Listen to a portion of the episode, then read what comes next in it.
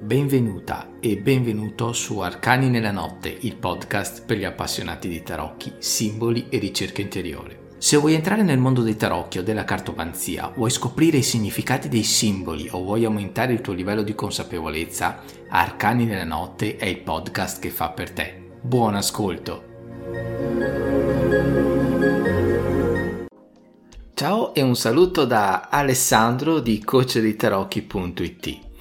Eh, oggi volevo parlarti di come leggere i tarocchi, non tanto la spiegazione tecnica, ma un uh, ragionamento, una riflessione che molto probabilmente ti tornerà ancora più utile. La mia, la mia riflessione verte sul fatto che mh, mm, ci sono tantissimi corsi a riguardo, cioè su come leggere le carte, eh, libri, video, eh, corsi in aula, corsi online e per ogni libro, per ogni corso ci sono tantissime tecniche, tantissimi modi, eh, riti diversi, a volte dicotomici, cioè completamente diversi, a volte con delle similitudini. Ecco, secondo me concentrare la propria capacità di lettura delle carte solamente su queste skill, solamente su queste competenze, è come guardare un iceberg nella sua parte superiore, cioè concentrarsi su tutto ciò che si vede, quindi nel caso dell'iceberg sulla punta che spunta fuori, e lasciar perdere il restante sommerso, che nel caso dell'iceberg è un buon 90%. Ovviamente questo lascia perdere e tralascia tutto quanto quello che è la struttura che viene prima della lettura, che viene prima del momento in cui si utilizza la tecnica.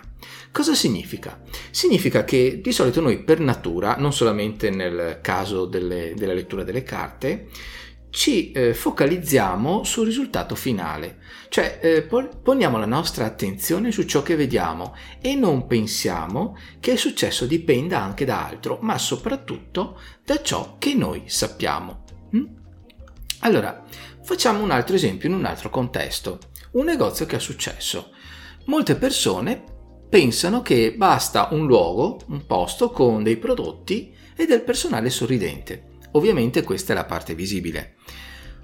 La, la stragrande maggioranza delle persone non vede il restante 90%, cioè mesi passati a progettare, a fare analisi, a fare i conteggi, a combattere contro la burocrazia, a trattare con le banche, con i fornitori, a fare formazione eh, di marketing, di tecniche di vendita, di comunicazione.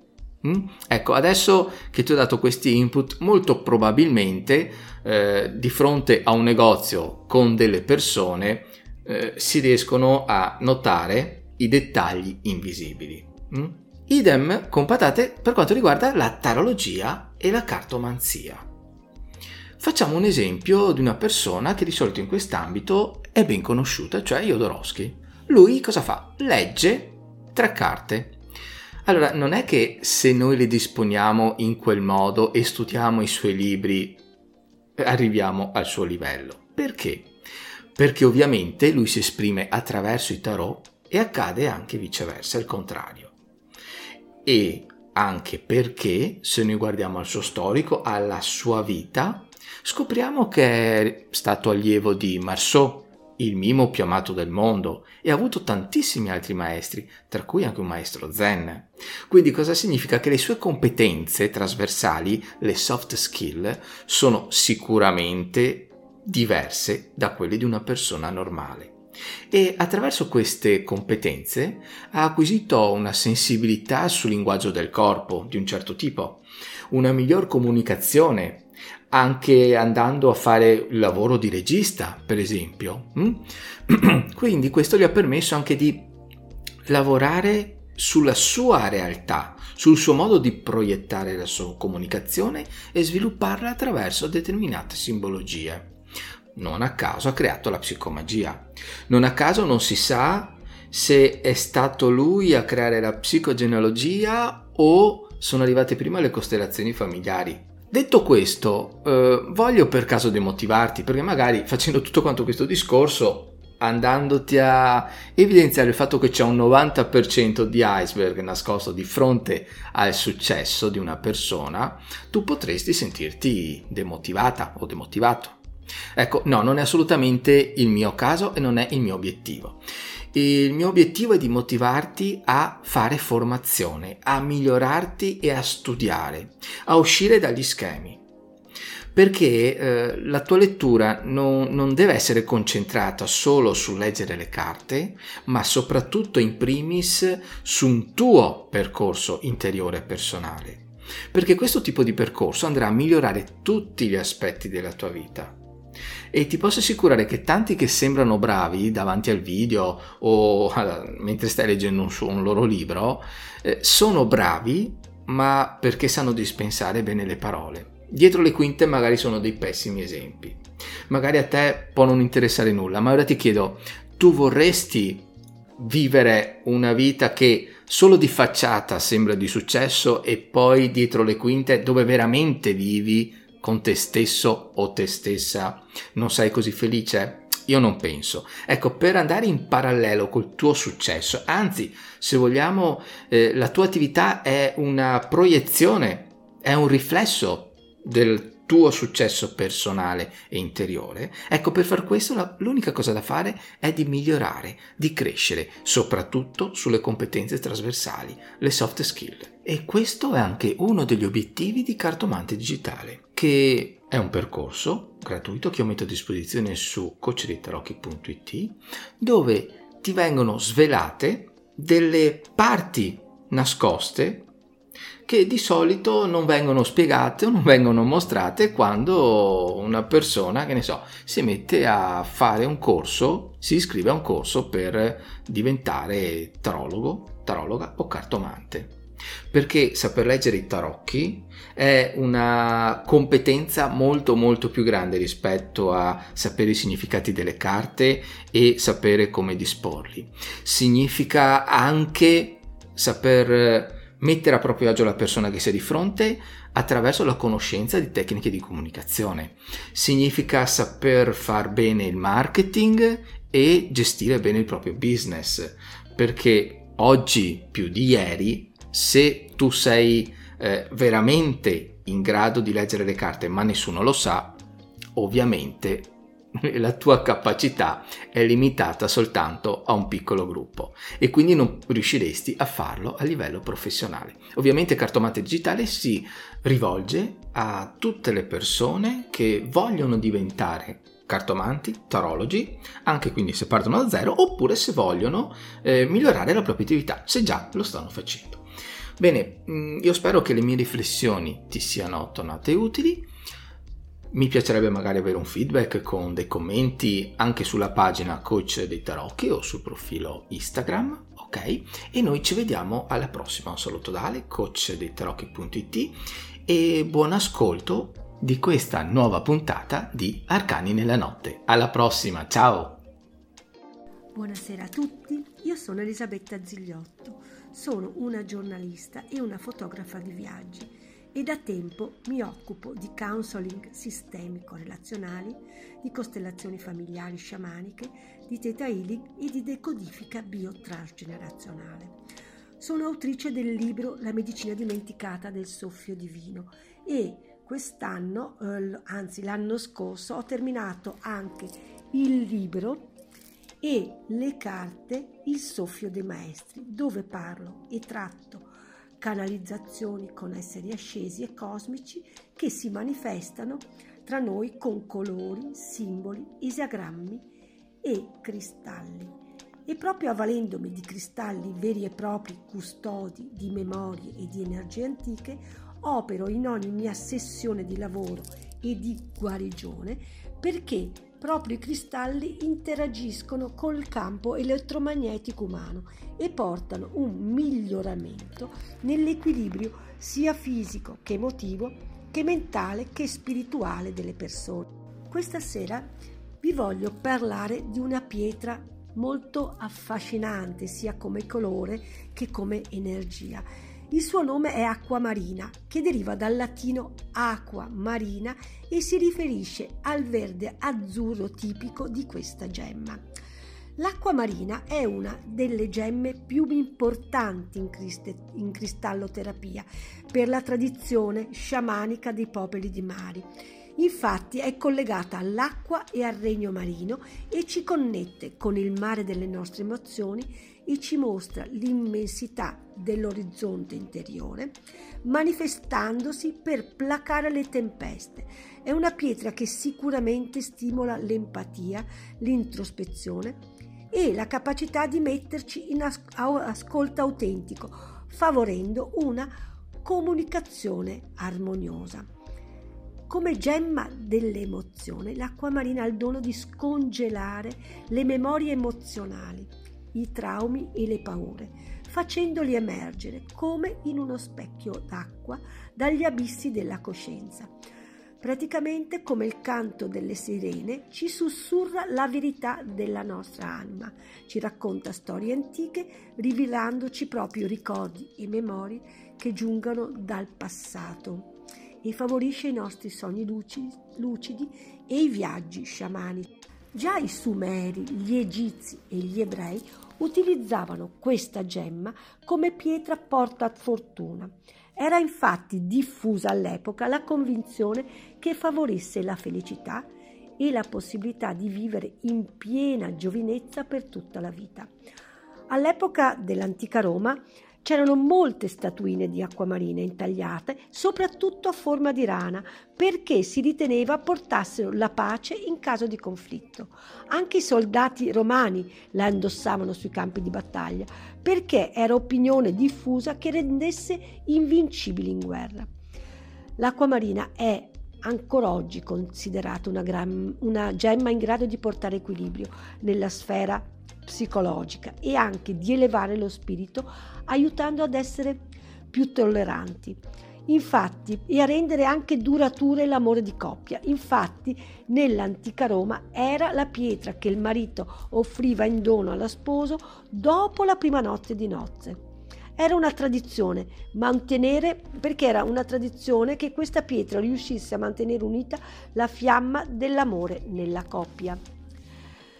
Nella storia si hanno innumerevoli eh, esempi di utilizzo dell'acqua marina, le cui proprietà terapeutiche e, prope- e protettive erano sta- state già riconosciute in molte civiltà. Ad esempio, in Egitto, nel papiro di Ebers, risalente a oltre 1500 anni fa, a 1500 anni avanti Cristo, si ritrovavano delle prescrizioni dettagliate sull'utilizzo di questa gemma, oltre ad altre gemme minerali, ma dell'acqua marina in particolare. In campo medico veniva utilizzata ad esempio per pulire gli organi interni, per migliorare la digestione e anche il sistema ghiandolare. Lo scrittore britannico William Langland eh, nel suo libro fa riferimento a essa quale antidoto ai veleni, qualità nota al tempo in tutta Europa, ma il suo impiego più frequente era soprattutto legato ai problemi di vista. Anche Plinio il Vecchio la definiva una buona cura per le malattie della vista e indicava di fare dei lavaggi con l'elisir in cui si era precedentemente lasciata riposare questa gemma. Fonti storiche riportano di un monocolo di acqua marina risalente all'epoca di Nerone e anche di lenti per curare la miopia costruite proprio con questa gemma nell'Ottocento in Germania. In passato l'acqua marina veniva estratta da minatori indipendenti non autorizzati chiamati garimpeiros che dal portoghese garimpo significa ricerca geologica di minerali preziosi ed erano lavoratori solitamente indigeni e privi di scrupoli. Nel XVII secolo questo termine identificava prevalentemente i minatori che lavoravano nell'estrazione anche del diamante. Poi ehm, praticamente questi eh, minatori erano eh, cercatori di varie pietre, tra cui anche l'acqua marina. Il suo nome cinese è Ailambaishi, che significa pietra preziosa color del mare e racconta quindi la sua relazione con l'acqua. La tradizione la considera la pietra della fortuna e dell'allegria, simbolo dell'amore felice e di eterna giovinezza. Questa gemma del benessere e della tranquillità ha quindi un'azione calmante sulla mente e anche sul sistema nervoso, porta equilibrio alle emozioni e una maggior fiducia in se stessa.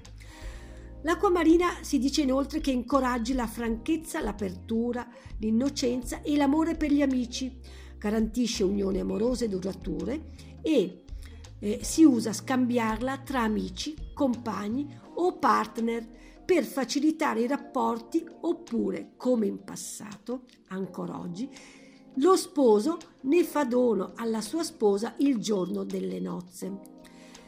Questa è una delle pietre più indicate da utilizzare per attivare il chakra della gora ed ha un po grande potere sul verbo creatore. È una pietra che fa prendere coscienza di ciò che è venuto, che è stato ignorato dalla parola sotto forma di decreti o di affermazioni. Funge quindi da filtro per controllare il cattivo uso della parola attraverso mormorii, critiche, false testimonianze, eccetera. Mm, cattivo uso della parola che avvelena il corpo e la mente. Possiamo anche programmare l'acqua marina posiziona- e posizionarla come ciondolo in un girocollo all'altezza del chakra della gola, utilizzando una catenina che deve essere però d'oro di, o di rame e mh, mm, con questa possiamo combattere con l'acqua marina posizionata in, sul chakra della gola possiamo combattere problemi che hanno causato tristezza o depressione. Può, mm, è una pietra che si può usare anche durante il sonno, mettendo un pezzo di acqua marina su una zona sofferente del corpo o mettendo una collanina girocolla.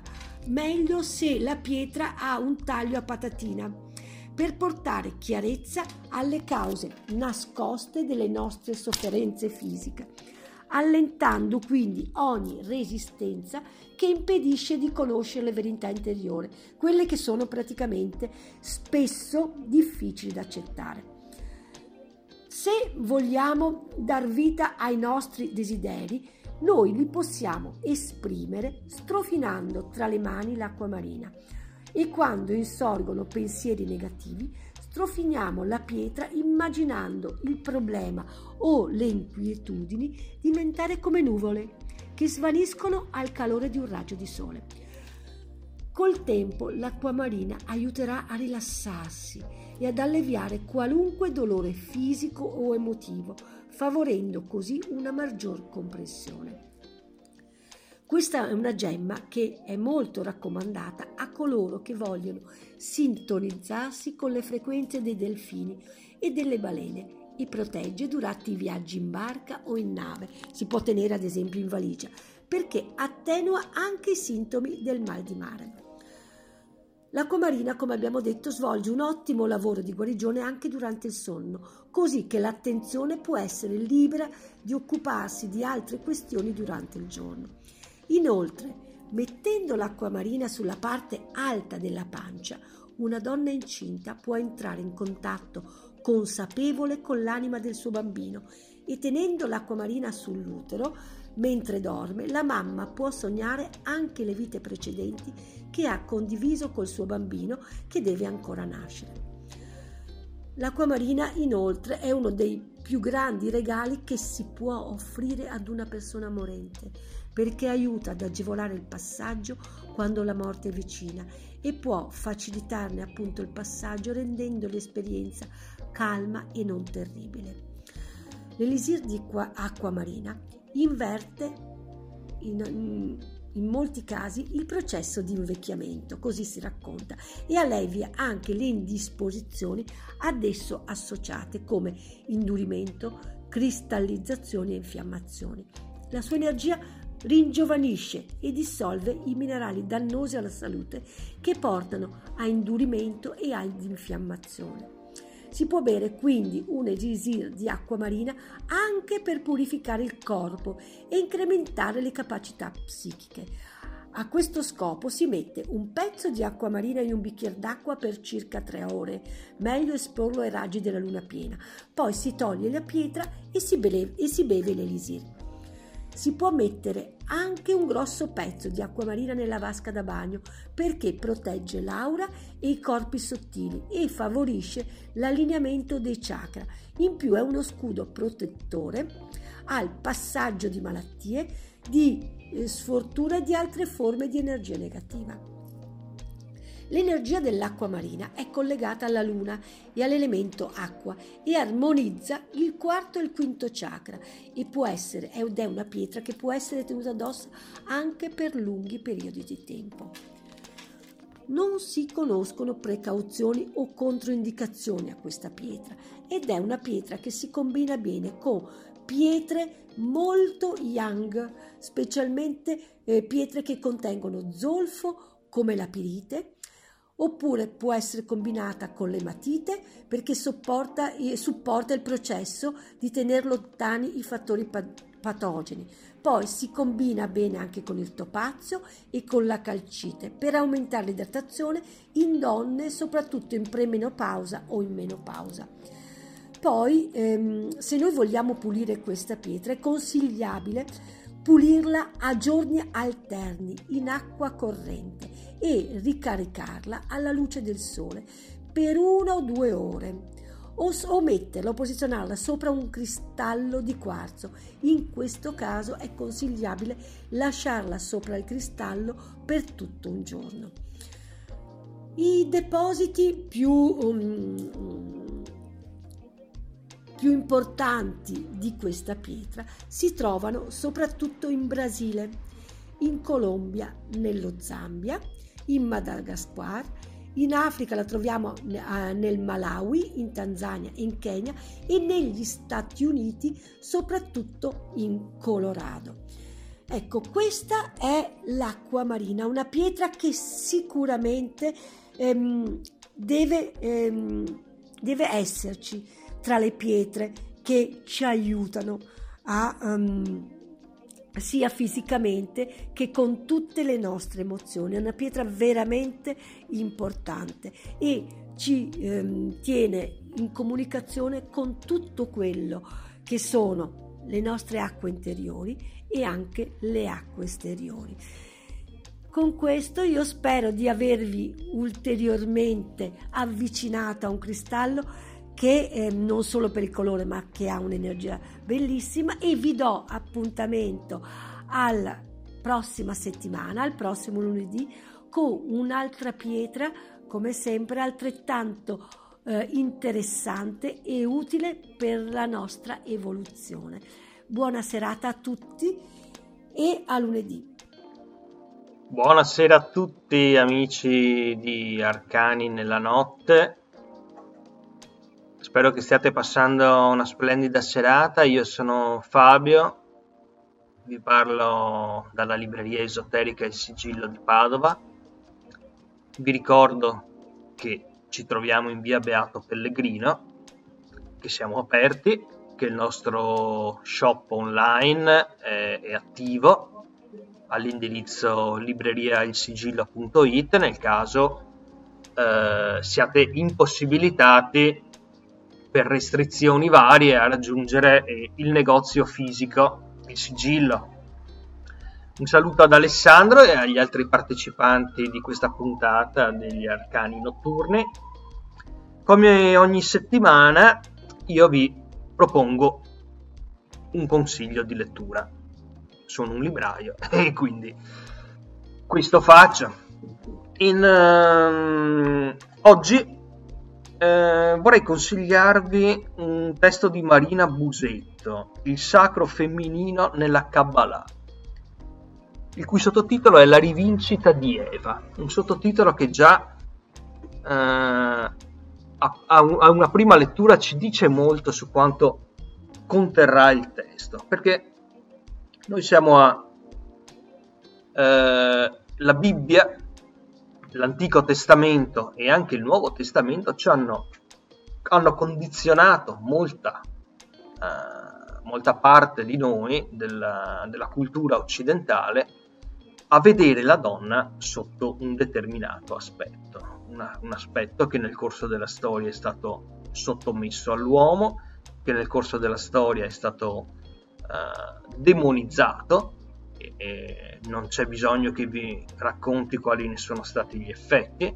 e che ancora oggi sia in Occidente sia in molti altri paesi meno sviluppati questo divario è ancora, eh, è ancora molto presente e spesse volte anche delle conseguenze davvero tragiche.